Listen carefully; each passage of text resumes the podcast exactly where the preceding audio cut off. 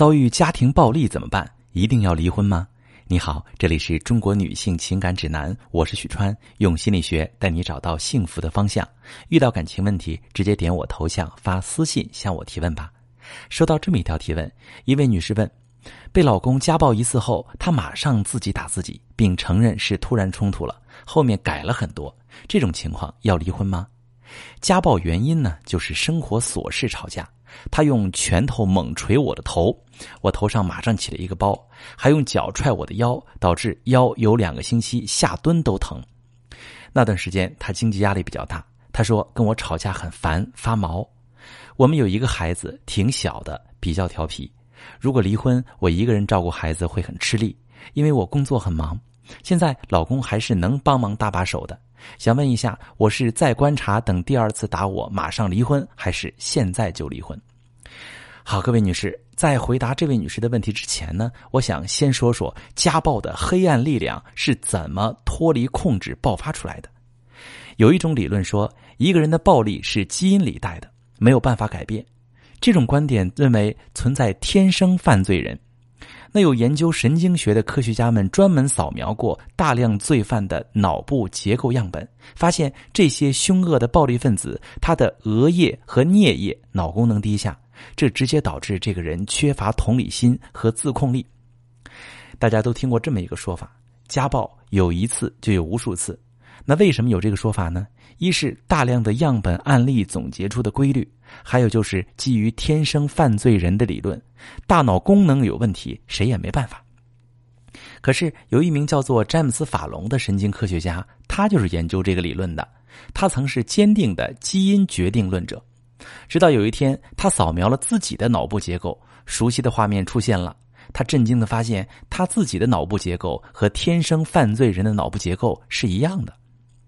但是他的这一生真的过得很幸福，他的父母都很善良可亲，他从小接受了良好的家庭教育，在组建自己的家庭后，他成为一名温柔的丈夫、慈爱的父亲，一大家人其乐融融。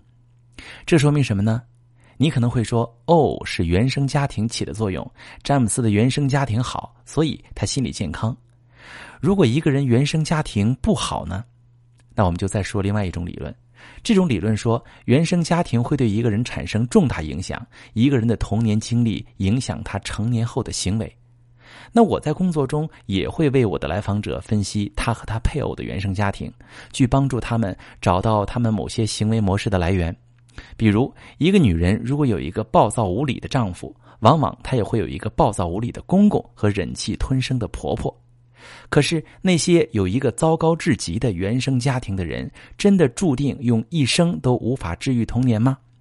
危险预测专家加尔德文·贝克尔曾任美国总统安全顾问，他的童年一言难尽。我这么说吧，他小时候长大的那所房子的墙壁和地板，至今留着九颗他母亲在不同时期射出的子弹。嘉文在从业之后，曾和一些童年不幸的刚出狱的年轻人交流。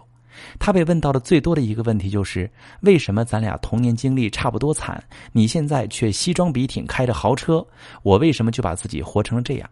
是啊，为什么呀？因为嘉文曾经遇到一位老师，这位老师在嘉文即将被暴力的恶魔拉入黑暗的深渊时，帮了他一把。他向嘉文释放了慈爱和善意，引导他认识自己的天赋。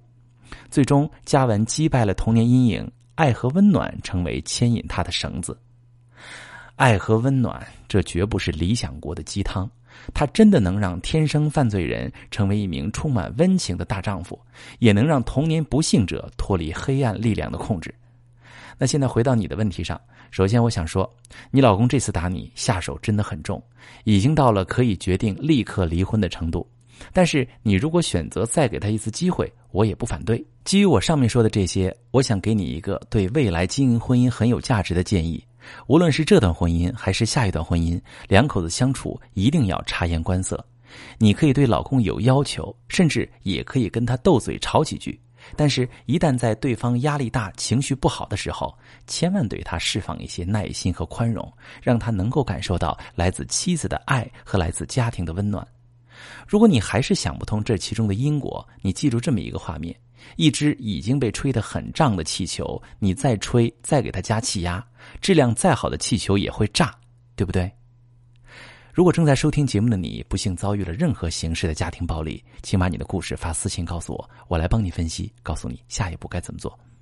我是许川，如果你正在经历感情问题、婚姻危机，可以点我的头像，把你的问题发私信告诉我，我来帮你解决。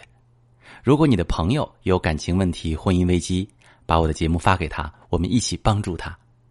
喜欢我的节目就订阅我、关注我，我们一起做更好的自己。